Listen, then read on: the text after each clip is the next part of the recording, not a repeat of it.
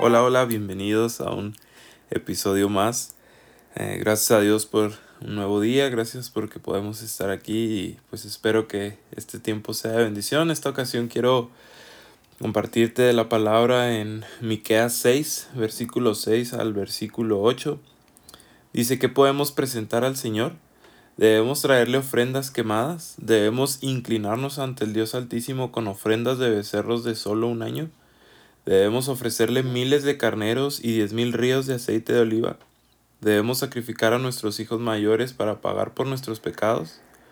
No, oh pueblo, el Señor te ha dicho lo que es bueno y lo que Él exige de ti, que hagas lo correcto, que ames la compasión y que camines humildemente con tu Dios. Ah, me gusta mucho que en otras traducciones, esta es la Nueva Traducción Viviente, pero en la Reina Valera, si no me equivoco, dice uh, solamente hacer justicia. Dice, ¿y qué pide Jehová de ti? Solamente hacer justicia.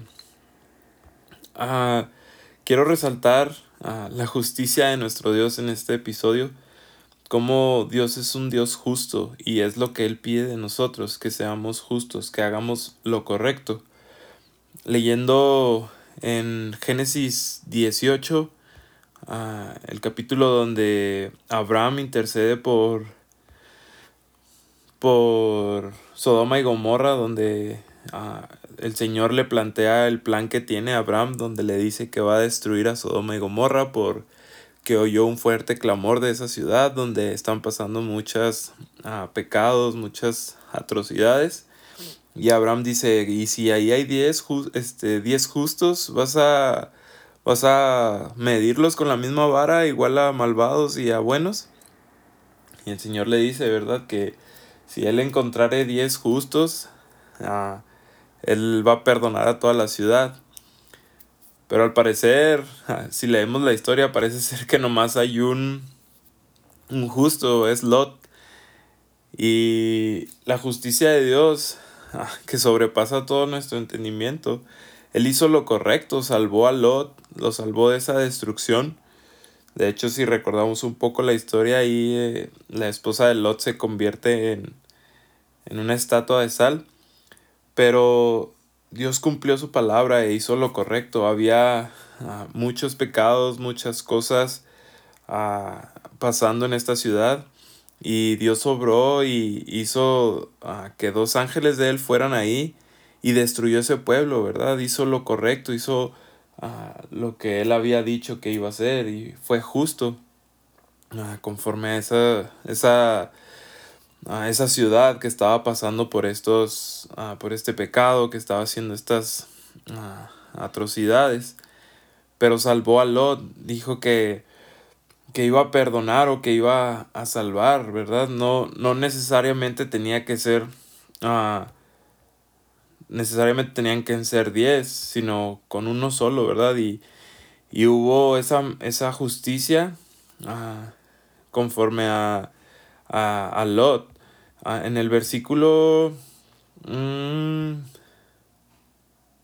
el versículo veinte dice así que el Señor... Uh, de Génesis dieciocho, versículo veinte, dice así que el Señor le dijo a Abraham, he oído un gran clamor desde Sodoma y Gomorra, porque su pecado es muy grave.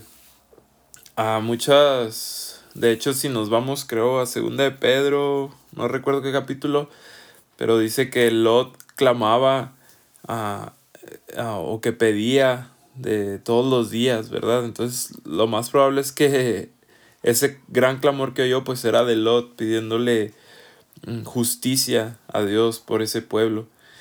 Y, y Dios tomó cartas en el asunto y hizo, su, hizo lo correcto, hizo que su justicia se mostrara, destruyó esa ciudad, Sodoma y Gomorra. Y así como Dios cumple su palabra, cumple lo que dice que va a hacer, así debemos de ser nosotros, debemos de ser personas justas. A veces ah, confundimos un poco la justicia. O a veces mmm, la dejamos de un lado cuando hablamos uh, de lo bueno que es Dios, de que Él uh, reconstruye personas por el pecado que hicieron, que es donde sobreabunda el pecado, así sobreabunda la gracia y podemos dejarnos llevar por ese tipo de frases o queremos ah, que nuestra vida se, se rija nomás por esa, por esa parte, por el amor de Dios, por lo bueno que es Él, por ah, todas las cosas que ha hecho y todo lo que va a hacer. Y, y sí, ¿verdad? Sí es algo, sí es una característica de nuestro Dios, que Él transforma lo, lo vil a algo preciado, que de donde no hay nada construye muchas cosas maravillosas, pero también es un Dios justo, también es un Dios ah, que castiga por amor, corrige por amor, que si hubo pecado, pues lo más probable es que haya alguna consecuencia de ese pecado. Dios no ah, deja pasar nada, Él no se le va nada de las manos y Él siempre está haciendo lo, lo, lo correcto. Como les digo, me llama mucho la atención en Miqueas, en el versículo ocho, donde dice que lo que Él exige de nosotros es que hagamos lo que es correcto. Así como Él hace lo que es correcto, a veces nos es difícil en ciertas circunstancias hacer lo correcto. Te aseguro que cuando estabas pequeño, a, a lo mejor te tocó que te regañaran, que te... que te corrigieran de alguna cosa mala que hiciste, y lo más probable es que a tu padre o a tu madre les haya costado trabajo hacer lo correcto. Es difícil porque lo fácil es dejarlo ahí, que ah que tienes un niño, este al rato aprende, ya cuando esté grande aprende, o ah, cosas como esas, ¿verdad? Donde dejamos pasar esas pequeñas correcciones que se pueden hacer y que donde debemos de hacer lo correcto. Y a veces el Señor ah, nos trata así, ¿verdad? Él nos dice que, que debemos de hacer lo correcto y nos corrige. No, a, él no se le, a Él no se le va a doblar la mano, como dicen luego. Él sí va a estar bien firme en hacer esa justicia en nuestra vida, en el pecado que cometimos, en las cosas en las que fallamos. Dios va a tomar cartas en el asunto. No debemos de olvidar esa parte, esa característica tan importante de nuestro Dios.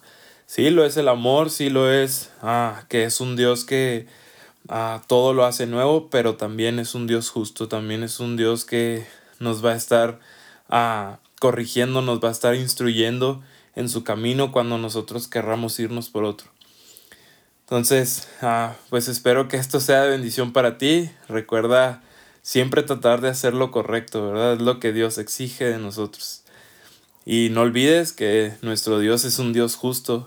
Aparte de ser un Dios amoroso, un Dios que transforma vidas, pues también es un Dios justo, que también corrige, que también regaña. Y lo hace con amor, con el, uh, con el fin de hacernos estar en sus caminos de la forma correcta. Espero que sea de bendición para ti esto y espero verte el día de mañana. Que Dios te bendiga.